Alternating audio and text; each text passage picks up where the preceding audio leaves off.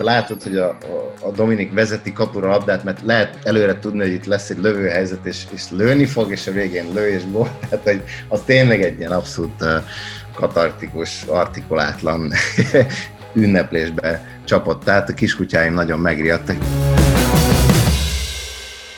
Üdvözlöm a kedves hallgatókat, ez itt a Mandiner Podcast, Páfi Dániel vagyok.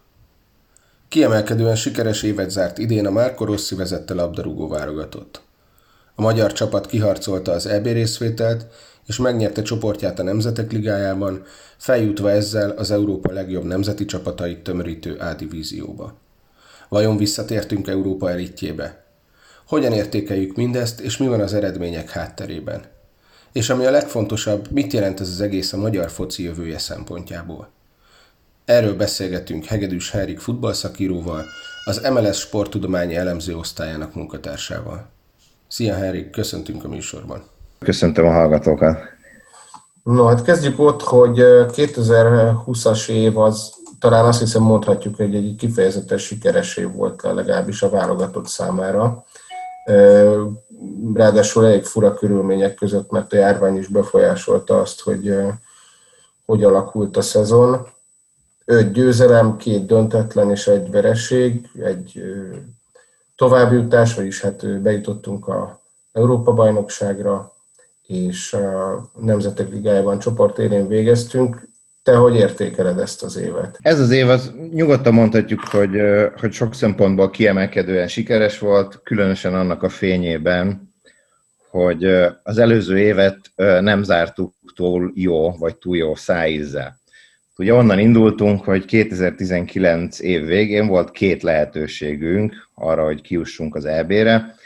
A szlovákok elleni hazai meccs, amit megnyerhettünk volna, de cserébe elveszítettük, és aztán egy, azt gondolom, hogy, hogy egy rossz korszakot tekintve egy elég nagy mélyponttal zártuk, a Velsz elleni nagyon sima vereséggel, ahol szintén direkt módon kijuthattunk volna az EB-re, és aztán ott eltelt hirtelen egy év válogatott meccsek nélkül.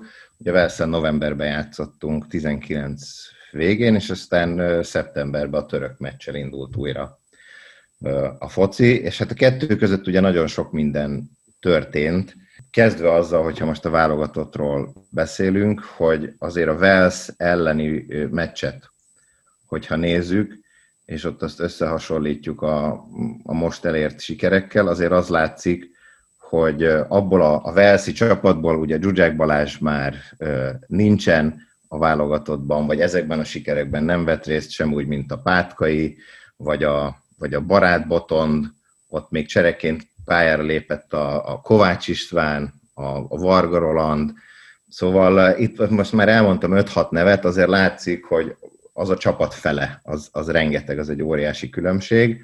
Hát ez részben amiatt is történt, hogy jelentősen megfiatalodott a, a magyar válogatott, ami szerintem egy abszolút hozzáadott értéke ezeknek az elért sikereknek, illetve az eredményeknek, és hogyha megnézzük, hogy két-három évvel ezelőtt kik játszottak az U21-es válogatottunkba, akkor azt fogjuk látni, hogy az Izland elleni meccsen például ott volt a kezdőcsapatban a Hollander, a, a Szoboszlai, a Kalmár, a Sallai, a Botka, a Szalai Attila, a, a védelemben. Nem is az, hogy csereként léptek pályára és kaptak néhány játékpercet, hanem ez a csapat fele, és abszolút meghatározó játékosok lettek a, a, ebben az évben, hogyha a 2020-at értékeljük. Az, hogy kiben, mér, kiben mérje, miben mérje a sikert, ez egy nagyon fontos, meg nagyon összetett kérdés. Én személy szerint egyébként általában pontosan ebbe egy, akár egy klubról beszélünk, vagy egy, vagy egy nemzeti válogatottról, hogy abban hány fiatal, illetve klubok esetében saját nevelésű tehetség játszik. Nyilván rengetegféle indikátor van, amiben lehet mérni teljesítményt, meg sikereket. Szerintem Szerintem ez, a, ez az egyik legfontosabb. Szóval, ha innen nézzük, akkor nem csak az a az a fontos, hogy elértük ezeket a, a sikereket, az EB kiutást, a Nemzetek Ligája csoportgyőzelmet, hanem azt is, hogy hogyan, milyen játékosokkal és milyen játékkal. Igen, de önmagában a fiatalitás, az utánpótlás beépítés még nem feltétlenül garancia a sikerre, sőt, adott esetben a foci csapatoknál azt látjuk, hogy szokott lenni egy átmeneti időszak, amíg összeáll egy új csapat. Na most itt gyakorlatilag nem is volt szükség erre, mert ez az új csapat, ez kapásból sikeres tudott lenni. Igen, bár hát így utólag azt mondjuk, hogy nagyon jó. Nem volt ez törvényszerű, ebben a szövetségi kapitánynak volt egy nagyon nagy kockázata, egy nagyon nagy rizikófaktor. Ha visszatérünk arra, hogy kiben mér, miben méri a sikereket, az emberek jelentős és döntő többsége nem csak Magyarországon, hanem Európában vagy világszinten is igazából egy dolog érdekli, mi van a válogatottal. Ott van a VB-n vagy nem, ott van az EB-n vagy nem, és a válogatotton keresztül az nagyon sok mindenre jó, nagyon sok mindent el lehet vele takarni, vagy meg is, meg is fordíthatjuk. Ha a válogatott sikeres, akkor minden, minden sikeres. A, a szurkolók azt gondolom, hogy itthon is elsősorban az érdekli őket, hogy hogyan szerepel a, a válogatott. Most ebből a szempontból a szövetségi kapitánynak kockázatokat vállalni, kockázatos döntéseket hozni, hogy csak egy nagyon egyszerű példát nézzük, hogyha már azt vettük alapul, hogy hogyan alakult át a kelet, azért Zsuzsák Balázs esetében azt mondani, hogy Balázs, nem számítunk most rád, egyszer azért, mert a Balázsnak ugye nem volt fix játékperce az a klubjában, vagy aztán, amikor hazatért, akkor az MB2-ben játszott, és Rossi korábban tartotta magát a korábbi kijelentéséhez, hogy, hogy másodosztályból nem, nem tud igazából figyelembe venni játékosokat de ezzel be is tartotta, de most végigmehetnénk, vagy nézhetnénk azt is, hogy a védelem alapemberei, most már mondhatjuk, hogy a meghatározó meccseken a Botka és a Szalai Attila volt két korábbi U23-as válogatott, az Attilát talán még egy kicsit be is kellett mutatni a közvéleménynek. Az, hogy beléjük helyezte a, a bizalmát, az, annak azért volt nagy kockázata. Hát aztán az élet persze az ilyen fociba döntéseket mindig csak az eredmény tud igazolni, mert egyébként az csak magyarázkodás, de amúgy majdnem jó sikerült, vagy hát volt két kapufánk, de ez senkit nem érdekel.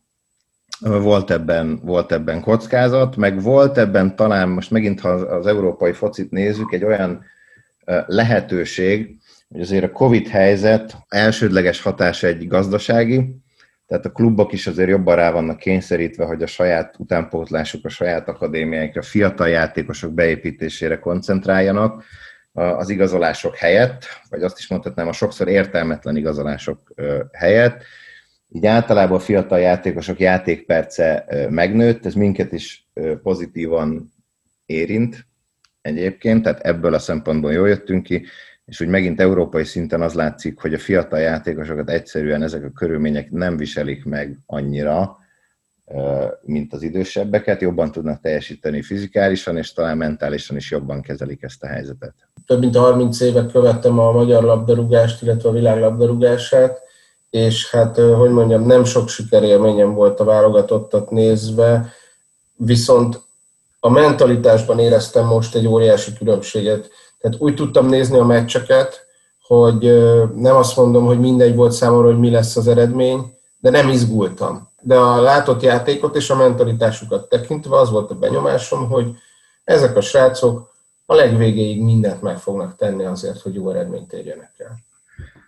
Én ezzel nagyon egyen tudok érteni, azt is mondhatnám direkt, hogy nagyon tudok azonosulni, mert szerintem itt erről van szó azért, hogy szurkoló akkor érzi magát a legjobban, hogy megint egy tök másik példát mondjuk, mondjuk a Manchester United sikeres volt, főleg így utólag látjuk, hogy mennyire sikeres volt Mourinho vezetése alatt, egyáltalán semmilyen kapcsolatot azzal a csapattal nem tudtak kialakítani a szurkolók a sikeresség vagy az eredményesség ellenére, mert identitásban nem tudtak ehhez kötődni, mert nem azt látták a pályán, amit, amit szeretni, vagy amit látni szerettek volna. A magyar focinak megvan az, az, az a nagy előnye, vagy szépsége, meg az a nagy hátránya, a magyar futball tradíciói. Szerintem ebben a elég sikertelen, hogyha most EBVB szerepléséget nézzük, sikertelen 30 év után, én azt gondolom, hogy hál' Istennek túlléptünk ezen a magyar foci mitoszán, hogy nekünk hogyan kell, mindenkit le kell focizni, mindenki legyen szupertechnikás, szupergyors, sok szép csel és rengeteg látványos gól, és mi így legyünk eredményesek. most eljutottunk oda, hogy, hogy igazából a, teljesen a skála másik vége, amit te is mondasz, hogy persze fontos az eredmény, de tudunk azonosulni ezzel, vagy lehet azonosulni ezzel a, ezzel a csapattal, ezzel a csapategységgel, a mentalitással, az egymásért való küzdéssel, az, hogy mi mindig azért egy ilyen elég underdog szerepbe vagyunk, tehát akármilyen mutatót nézünk, mindig nálunk magasabban jegyzett csapatokkal játszottunk ebben az évben, akár ha az UEFA ranglistát nézzük, játékosok összértékét, itt azért jelentős különbséget kell eltüntetni a pályán, és szerintem ez végre mindenki belátta és átérezte, hogy, hogy ez, ez az új szerepünk, amivel szerintem semmi gond nincs, ezzel abszolút lehet azonosulni, sokkal inkább, mint egy ilyen alaptalan, félgőgös, ezt úgy nem, nem rossz értelemben mondom, de hogy egy, azzal a mentalitás, hogy mi azért egy nagy futball nemzet vagyunk. Mi egy nagy futball nemzet voltunk, aminek a tradícióit, hagyományait ápolni kell, de az a jelenben egyáltalán nem mérvadó. És most van ez az új, új felfogása, meg megítélése talán egy kicsit a, a csapatnak. Ez egyébként nagyon sokat tett, azt mondom egyébként a Magyar Szövetség is, a klubok, játékosok, szövetségi kapitány, mi nem tudnánk enélkül. Ezek a sikerek biztosan nem születtek volna meg az alapvető nagyon jó mentalitás és csapategység nélkül. Igen, a csapategységet akartam én is kiemelni, hogy az is nagyon látszik, hogy ugye rengeteg a passz, rengeteget figyelnek egymásra a játékosaink a pályán, lelkileg is hajtják egymást a többieket, és hát ugye van nem egy olyan gól született, ami alapján azt gondolom, hogy nem is panaszkodhatunk, mert akár a Négónak a Izland ellen elért gólja, vagy akár a Kalmárnak a gólja Szerbia ellen, azt gondolom, hogy egészen jó kis összjátékokból születtek ezek a találatok. Azt gondolom, hogy bár ugye hagyományos alaperényekről beszéltünk, mint a küzdeni tudás csapategység,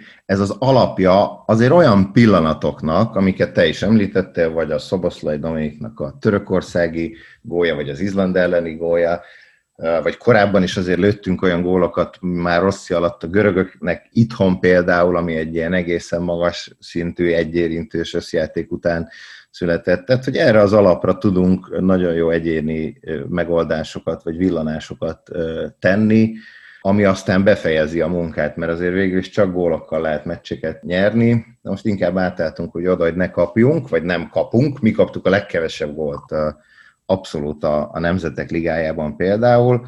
Emiatt volt az, hogy ugye egy nóra jól tudtuk, jól tudtuk hozni a meccseket, amilyen gólokat szereztünk, azok meg azért általában szép vállalható gólok voltak, vagy mint például a könyvesé, ugye Szerbia ellen idegenben, az meg tényleg a csúszós, mászós nem adjuk fel, és nagyon kellemetlen ellenfelei vagyunk bárkinek mentalitásból született. De azt is be kell rúgni. Abszolút, abszolút, persze. Tehát ha az nincs, ott azért nem nagyon lehet felsorolni a nagy kimaradt magyar helyzeteket. Ez egy nagy erőny, a, a, ez az abszolút győzni győzni akarás, mondjuk pont egy szerb csapat ellen a, az egész délszláv mentalitás azért arra épül, hogy, hogy van egy ilyen önmagában a győzelembe vetett hit. Nincs tétje a meccsnek, tök mindegy, de agyonrúgjuk egymást a sörmeccsen is, csak azért, mert nyerni akarunk, mert azért jobb, nyerni jobb, mint veszíteni. Nagyon egyszerű, és vége is a történetnek és hogy egy ilyen erényben felülmúlni egy szerb, szerb válogatottat, az, az, az szerintem nagy dolog, és megint oda vezet, hogy, hogy ezzel azért lehet, lehet azonosulni. Hogy persze nem vagyunk a legjobbak, meg a legszebbek, meg semből nem mi vagyunk a legek, de mégis akarunk, akarunk győzni, és nem érjük be azzal, hogy hát ha mindent megtennénk, akkor, akkor lehet, hogy, hogy győznénk is. Akármilyen csapatok ellen játszottunk, tehát magasabb és magasabban jegyzett válogatottak ellen, olyan csapatok ellen, mint Szerbia, ahol ott van egy Jovic vagy egy Milinkovic Savic, csak így világsztárok gyakorlatilag, de a törököket is említhetném, ott van Csáhanoglu vagy Demirál, akik élcsapatokban játszanak, tehát hogy külön még egy plusz ad a győzelmek vagy a mérkőzéseken elért eredmények értékének. Igen, bár erről már sokat beszéltünk, most ezt egy picit megfordítom ezt a kérdést, hogy, hogy látszódjon az is, hogy mennyire relatív az, hogy miben mérjük a sikert. Mert én most tegyük fel, felveszek egy ilyen szerb álláspontot, akkor mondhatom, hogy ja, persze, Nemzetek Ligája, hát mit tudom én, vannak ott meccsek, de alap, nagyon nekünk nem fontos. Mert nekem az a fontos, hogy nézzük meg, hogy hány szerb játszik külföldön, meg hol áll a szerb játékosok, szerb labdarúgás értéke úgy általánosságban. És akkor már ez megint egy olyan mérőszám, ami nagyon relativizálhatja azt, hogy mit tekintünk sikernek, hogyha például azt nézzük, most úgy egészen konkrétan megvizsgáljuk, hogy hogyan teljesítünk abban az összehasonlításban, hogy kinek hány játékos a futballozik az NB1-nél magasabban rangsorolt bajnokságba, Európába, akkor azt látjuk, hogy a, a mi mutatónk az úgy átigazolási időszaktól, vagy mondjuk a tavalyi év végén, innen indultunk, a tavalyi év végén 37 ilyen játékos volt. Az NB1-nél magasabban rangsorolt európai bajnokságban futballozott. De ott még mindig nem mentünk bele a játékpercekbe, hogy tehát az, hogy ott van versenyszerűen, ott van az igazolása, az még nem biztos, hogy azt is jelenti, hogy játszik is. Tehát még a játékperc kihasználtság egy nagyon fontos mutató, de abban most nem menjünk bele csak a darabszámba, a tavalyi évvégen azt láttuk, hogy 37 ilyen játékosunk van, és körülbelül 40 százalék játékidejük van a pályán. Ez ugye elég alacsony mind a kettő. Az elsőről gondolhatjuk, hogy nem olyan rossz, mert a 37 játékos az egy igen bő válogatott keret, de ha összehasonlítjuk a szerbekkel, akkor nekik 242 volt a tavalyi év végén. Tehát, na az, az egy bőkeret, az megmutatja egy, egy ország labdarúgásának a, az erejét, meg nyilván ad egy gazdasági hátteret, hiszen ezek a játékosok szinte mind ugye az anyaklubból, hazai bajnokságból igazoltak legalább egyszer külföldre, a további klubváltásaik előtt. Ha innen nézzük, akkor meg ha én szerb drukkelnénk, akkor azt mondanám, hogy hát azért, azért nekünk több okunk van az örömre, mert van egy ilyen háttérbázisunk vagy, vagy állományunk. Szóval az, hogy mennyit érnek a sikerek, akár a mi sikerénk, akár másoké, az, az mi kicsit mindig attól függ, hogy miben mérjük azt a teljesítményt, milyen mérőszámokat használunk hozzá. Igen, tehát hogyha rövid távon nézzük, akkor mondhatjuk, hogy ez az év egy sikeres esztendő volt, de nagyobb léptékben nézve nagy kérdés az, hogy ez hosszú távon mit jelenthet majd. Abszolút, azt gondolom, hogy ez az év mindenféleképpen ö, sikeres. Több szempontból vizsgáljuk, mindig azt fogjuk kapni, hogy ez egy, ez egy sikeres év. Azt gondolni, hogy most akkor itt a munkánk befejeződött, és most feljutottunk a csúcsra, mert bizonyos szempontból feljutottunk a csúcsra. Tehát kint vagyunk az EB-n, aminél szerintem még nagyobb dolog. Ugye a Nemzetek Ligájában csak 16 csapat játszik, az EB-n meg ott lesz 24. Tehát ott egy sokkal szűkebb elitbe jutottunk fel. Bizonyos szempontból egyébként a, a csúcs, mert a következő az lenne, hogy nem tudom, bejutunk a Nemzetek Ligája négyes döntőjébe, nem fogunk bejutni oda, sőt az abszolút realitás az az, hogy, hogy jövőre ugye vissza fogunk esni a, a B-ligába. Tehát ezzel együtt ennek két veszélye van a sikereknek. Az egyik az az, hogy azt gondoljuk, hogy minden rendben van, és akkor itt hátra lehet dőlni.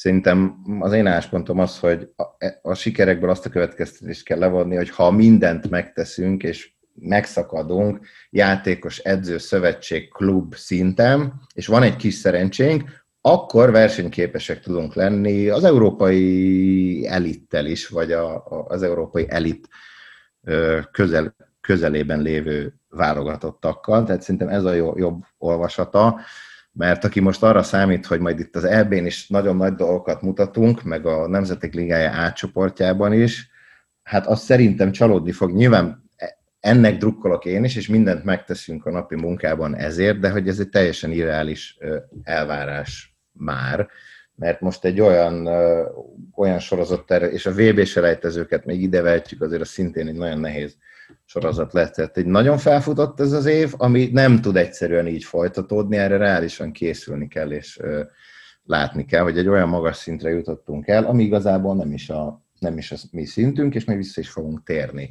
oda, ahova mi tartozunk, de egyébként a, a Európa B vonalába, ezt mondjuk a Nemzetek Liga B szintjével azonosítva, oda tartozni, az viszont szerintem egy borzasztó nagy dolog, elég, ha végignézzük, te is ugye elmondtad, hogy milyen csapatokkal játszottunk, milyen játékosokkal.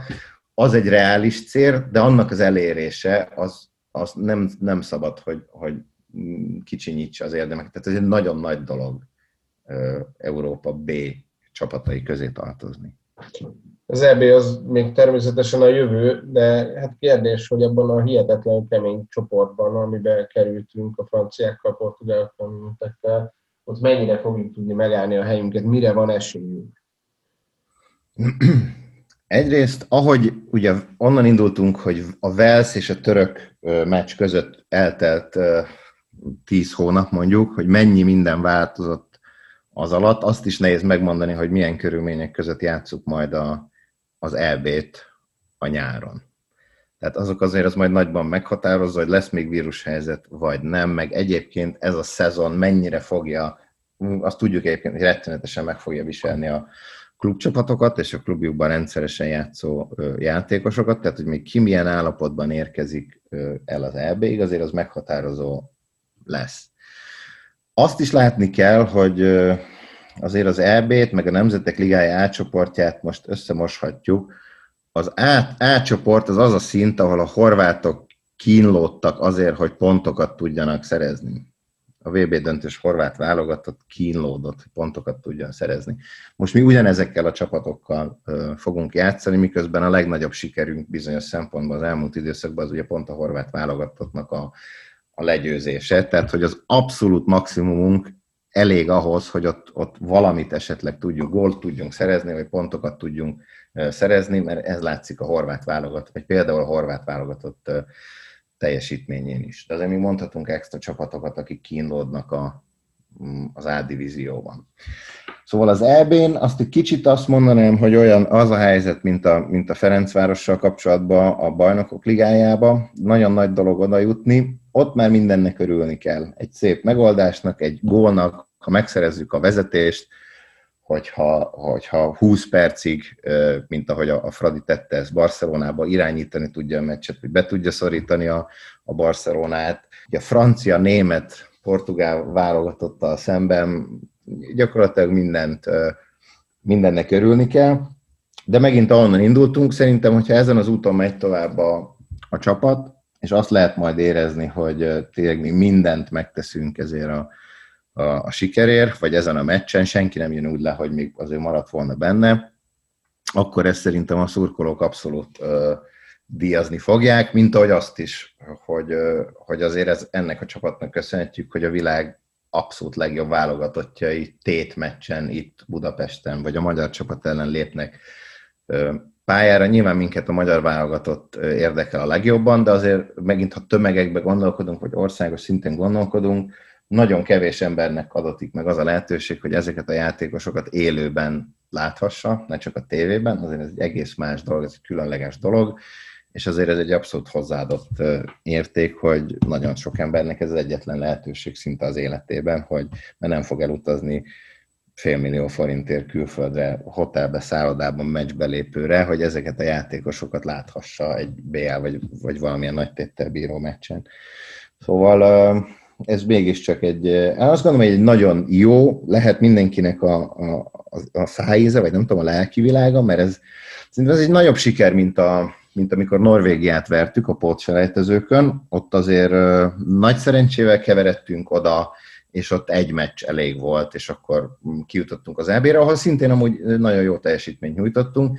Itt azt gondolom, hogy azért egy sokkal nagyobb sorozat, amiben benne vagyunk, sokkal kevésbé lehet megkérdőjelezni azt, hogy ez egy kifutott eredmény, vagy ez egy szisztematikus munka gyümölcse. Ebből a szempontból nekem még jobbak az érzéseim, hogy újra ott vagyunk az elbén, de a magam részéről tényleg semmiféle elvárásom nincs igazából a, a, a válogatott felé, azon túl, hogy tegyen meg mindent, a készüljön fel, amennyire csak tudunk, készüljünk, mert végül is ugye az MLSZ-en belül, mint a sporttudományi elemző osztály tagjaként dolgozom én is, és együtt dolgozunk most már az elválogatottal is, lesz jövőre egy U21-es EB, ahol már Gerazol Zolival erről beszéltünk, hogy mindenképpen számít a munkára, és is nagyon szívesen segítjük a az ő stábját, illetve az U21-es válogatottat, szóval személyesen is érint, én is meg fog tenni mindent, amit csak tudok, de, de alapvetően semmiféle elvárást nem éreznék korrektnek, ha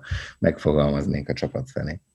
Szerintem nagyon sokat segíthet a csapatnak az, hogyha társadalmi nyomás nélkül léphetnek pályára. Kérdés, hogy ez mennyire valósulhat meg, mert tehát a magyar társadalom ugye hajlamos szélsőséges reakciókat adni egy győzelemre, vagy akár egy verességre. Ugye most a, az ország egyik fele ilyen hurrá optimista hangulatban van, és akkor ez lehet, hogy majd átcsap abba, hogy óriásiak lesznek az elvárások, a másik fele pedig, hát, hogy mondjam, kellőképpen szkeptikus. Nem tudom, egyik sem tűnik nekem ideális reakciónak a csapat szempontjából. Talán az lenne a jó, hogyha kellőképpen józanul tudnánk ezt értékelni. Tehát van erre esély, hogy megváltozik a társadalom mentalitása ilyen szempontból? Ez nehéz kérdés. Kezdve azzal, hogy mit értünk társadalom alatt, a társadalom teljes egészét.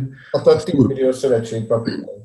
Vagy ezt uh, szűkítjük a szurkolói társadalomra, vagy a válogatott mellett elkötelezett szurkolókra, ez még egy, még egy kisebb halmaz, tehát attól függ, hogy honnan nézzük, úgy. Általánosságban szerintem, hát maga a szurkolói létforma az egy irracionális dolog, ha belegondolunk, mert egy szurkolónak semmi más feladata nincsen, minden meccset meg akar nyerni. Azért utazik oda, azért veszi a belépőt, azért veszi fel a meszt, mert győzelemre készül minden meccset nyilvánvalóan nincs az a csapat, amelyik megnyer egy évbe, vagy egy, vagy egy bajnokságban. De ettől függetlenül a szurkok nem változnak.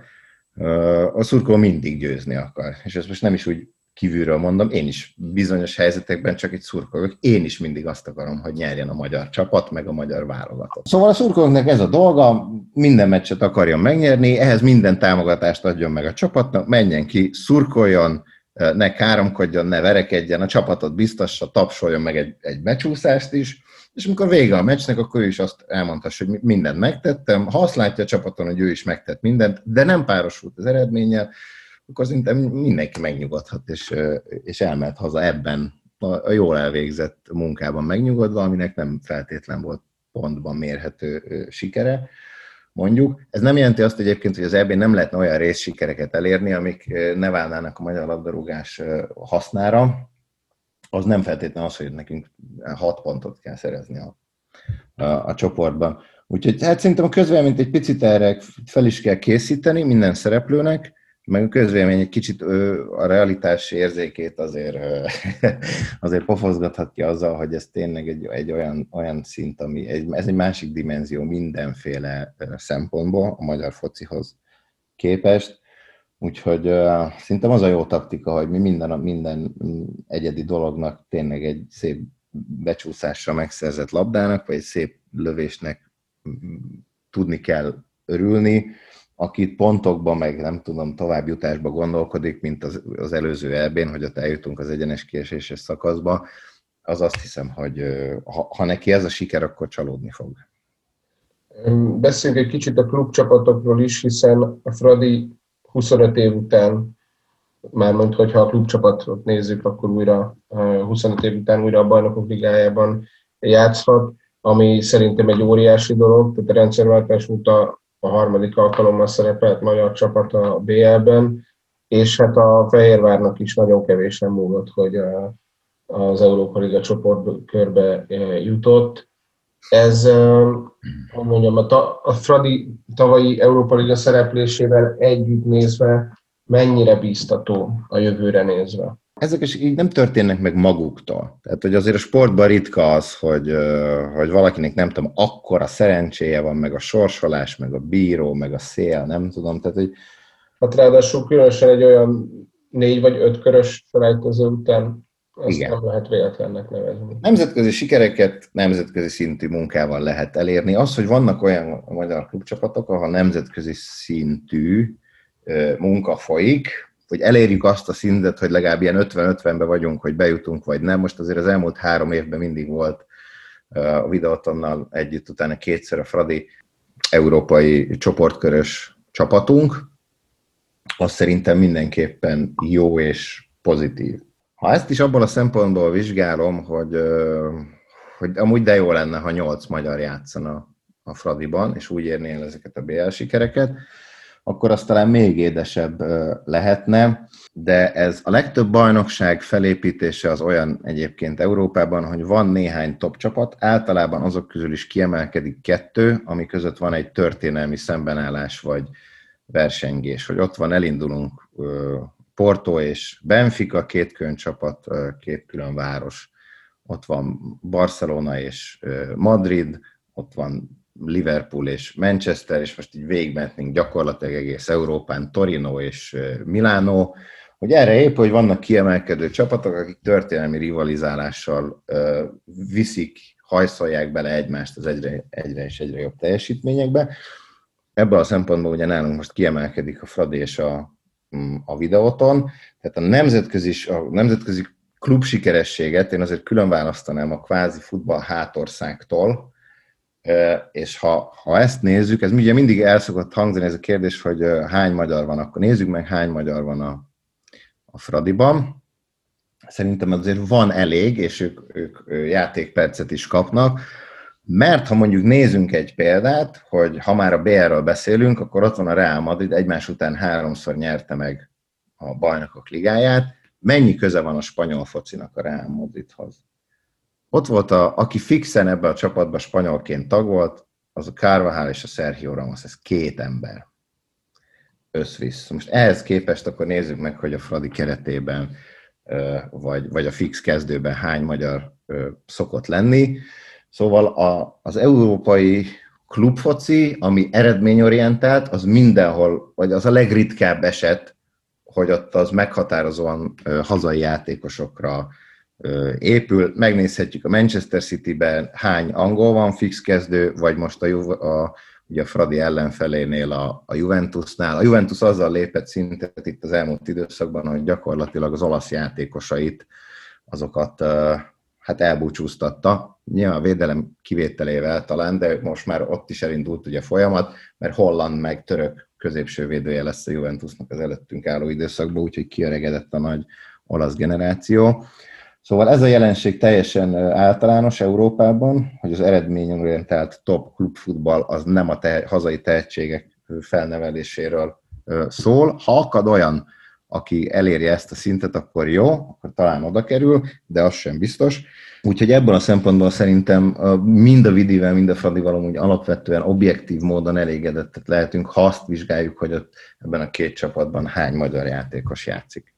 Mi az a momentum, amiből az elmúlt egy év, amit kiemelnél, ami kulcsfontosságú volt a, az egész, a válogatottunk egész éve szempontjából? Hát egyetlen dolgot mondani, az, az nagyon-nagyon nehéz lenne. Az biztos, és hogyha most megint csak a válogatottra fókuszálunk, az a pont, amikor Marco Rossi meghozta azt a döntést, hogy visszatérünk arra az útra, amivel már korábban egyszer ráléptünk Dárdai Pál kapitánysága alatt, hogy biztosabb védekezés, kevesebb kockázat, agresszív játék, és tudjunk meccseket nyerni egy nóra, vagy ha nem egy nóra, akkor a 0 is pontot szerzünk.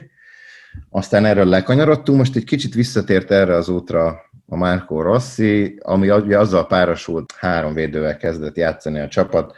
A korábbi időszakában egyetlen ilyen meccsünk volt Szlovákia ellen idegenbe, nagyon rosszul is néztünk, és simán kikaptunk azon a, azon a meccsen. Ennek ellenére azt a döntést meghozta, hogy visszatérünk a három védőhöz, és egyébként a válogatott keret majdnem felét ö, lecseréljük, vagy hát lecseréljük azt, azt a csúnya szót, tehát hogy ö, ezzel párhuzamosan elindítunk egy fiatalitási folyamatot is, és fiatal játékosoknak szavaz olyan bizalmat, hogy kezdőjátékosként lép pályára, tehát nem is csak, hogy behívja a keretbe, és akkor ott legyen ott egy pár edzésen a válogatottal, hanem hogy fiatal játékosok kapnak kult szerepet. Szerintem ez volt a, ez volt a legnehezebb és a legfontosabb döntés, de hát már egészen más dolog papíron eldönteni valamit, és aztán azt a döntést végrehajtani, csapategységet kialakítani, szerepköröket kialakítani, kristálytiszta taktikát, és a szerep különböző posztokhoz kötődő feladatrendszereket kialakítani, ez egy egészen másik dolog. És aztán így jutottunk el oda, hogy ha most föl azt kéne mondani, hogy mi a magyar válogatott legerősebb kezdőcsapata, hát azért szerintem az több ponton is lehetne vitatni, vagy hát így a szurkolók elvitatkozgatnának rajta, de a lényeg, hogy szerintem ebbe az a legjobb, hogy nincs, nincs Isten igazából ilyen, Elég sokoldalú lett így a, a keretünk, jó arányban vannak fiatal és idős játékosok, légiósok és a, a hazaiak, tehát például azért a törökök elleni hazai győzelemben ott hét NB1-ben játszó játékos volt a, a pályán, illetve a, a kezdőcsapatban. Ez is egy fontos apróság, meg egy, meg egy fontos jel. Én azt gondolom, hogy ezt, a, amit most nem, nem mondom el újra, én ezt tartom legfontosabbnak, hogy született egy koncepció, egy stratégiai koncepció, egy stratégiai szemlélet, és aztán ezt következetesen végigvitte a, a, a szakmai stáb, meg a játékosok, a csapat együtt, és ez aztán még a szimpatikus felfogáson vagy stíluson túl még eredményekkel is párosult. Ez a fajta stratégiai döntés és szemlélet volt szerintem a legfontosabb. December 7-én sorsolják majd a VB selejtező csoportokat. Mond három csapatot, akiket szeretnél a magyar csapat mellett látni VB selejtezőben. Ugye általában megy a, a találgatás ezzel kapcsolatban, és hogy, hogy, hogy milyen, milyen csoportunk legyen, ilyen államsorsolás, vagy ahonnan van esélyünk kijutni. Most ha megnézzük a kalapokat, az, az A kalapból ott talán Horvátország és Dánia az, aki ellen lehet keresni valónk. Bármelyik más csapat esetében szerintem nyilván ezt most mindig hozzátehetjük, hogy meg fogjuk próbálni, és nagyon szeretni, de semmilyen, ír, de semmilyen realitása nincs annak, hogy Belgium ellen, vagy a spanyol válogatott ellen, hogy most rúgott hatot a németeknek, mi majd pontot fogunk szerezni. Tehát a VB ugye a második kalap lenne a, lenne a cél. Hát ott is van, aki nyilván lengyelek kiemelkednek szerintem mm, ebből a, ebből a környezetből, de a második kalapból kaphatjuk Szlovákiát, kaphatjuk Romániát, Hát ők azok, akik ellen azért leginkább lenne esélyünk sportszakmailag. Nyilván, hogyha őket kapnánk, annak, mindig, annak lesz egy ilyen hozzáadott értéke, vagy visszhangja, vagy környezete, ezt nyilván érted magattól is, nem ugyanaz Románia ellen játszani, mint mondjuk Svájc ellen, se lelkiletet tekintve, se konkrétan sportszakmailag.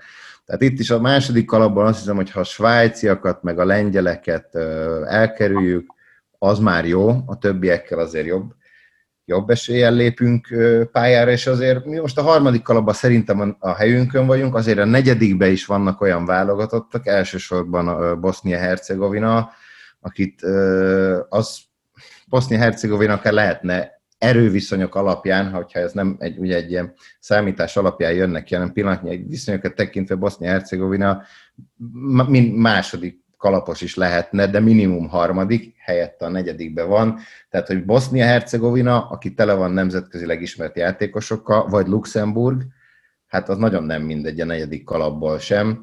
Úgyhogy én a negyedikre azt mondanám, hogy ott azért Boszniát jó lenne, jó lenne elkerülni, szigorúan az eredményességet alapul véve, vagy ebben a verseny szempontból. És én azt gondolom, hogy a ötödik, hatodik kalapból, meg hál' Istennek azzal a nyugalommal, amit te is mondtál a válogatottal kapcsolatban, hogy talán túl vagyunk azon, hogy megint Máltával legyenek problémáink, mint ahogy voltak, vagy hát ugye még emlékszünk a Andorra elleni meccs, meccsre is, borzasztó mm, nyomokat hagyva, de most én azt gondolom, hogy itt 5-6 kalapból ott, ott mindegy, tehát hogy az, azokat a meccseket már le kell, le kell hozni, és akkor nagyjából körbeértünk, hogy ami a kérdésed volt, hogy ki az, akit jó lenne elkerülni, vagy én egyszerűbb azt mondani, hogy ki az, akit különböző kalapokból jó lenne elkerülni, kivéve az A kalap, ott meg jó lenne a horvátokat vagy a dánokat kapni, de, de ez nem jelenti azt, hogy megint ott, ott, ott reális elvárásokat lehetne megfogalmazni, óriási bravúrral ellenük legalább van esőjünk pontot vagy pontokat szerezni. Szerintem Franciaország nincs az a meccs, ahol nekünk ott ahol miatt pontot tudunk szerezni, vagy az már tényleg képten irreális dolgoknak kellene történnie. Még egy utolsó, kicsit személyesebb kérdés. Hogyan reagáltál, amikor uh, Szoboszlai Dominik Izland ellen belőtte azt a bizonyos Hát ez vicces. Ugye most már karanténban vagyunk, mind, én legalábbis itthon néztem egyedül a meccset, meg közben csetelek a, a, az ismerőseimmel, akár barátok, akár benne vannak sportszakmailag is a, a, a fociba. Hát azt, azt írtam konkrétan, hogy, hogy itt ezt, aki nem nézte a meccset, de a szomszédom azért tudta, hogy hogy alakul az, hogy alakul az eredmény. Tehát, hogy a szoboszlányok a gólyasz nagyon ott, ugye volt egy ilyen, ráadásul az nem úgy kicsit a semmiből jött, mint a, mint a négóé, mert ugye a semmiből nem úgy értem, hogy nem volt nyomás, hanem hogy gyorsan alakult ki a helyzet. Ott a szoboszlai ez egy hosszabb támadás volt, így fokozódott ez a nyomás, és akkor látod, hogy a, a, Dominik vezeti kapura labdát, mert lehet előre tudni, hogy itt lesz egy lövőhelyzet, és, és lőni fog, és a végén lő és gól. Tehát hogy az tényleg egy ilyen abszolút katartikus, artikulátlan ünneplésbe csapott át, a kiskutyáim nagyon megriadtak, illetve csak az egyik, mert a másik teljesen süket, szóval ő ne, nem vette észre, hogy mi történik körülöttem, de, de az egy tényleg egy ilyen nagyon felszabadító, ösztönös ünneplés pillanat volt, szóval azt úgy nem nagyon fogja, azok a pillanatok, amikor nem felejtél az ember, hogy ki hol nézte azt a meccset, ki hogy látta meg, érte meg a szoboszlainak a, a, a gólját, én biztosan emlékezni fogok rá. Egyedül Seriknek nagyon köszönjük, hogy velünk volt a műsorban. Én is köszönöm a meghívást. Önöknek pedig köszönjük a figyelmet. A Mandiner Podcast mai adásában Hegedűs Henriket és Páfi Dániát hallották. Tartsanak velünk jövő héten is. Jó hétvégét kívánok minden kedves hallgatóknak!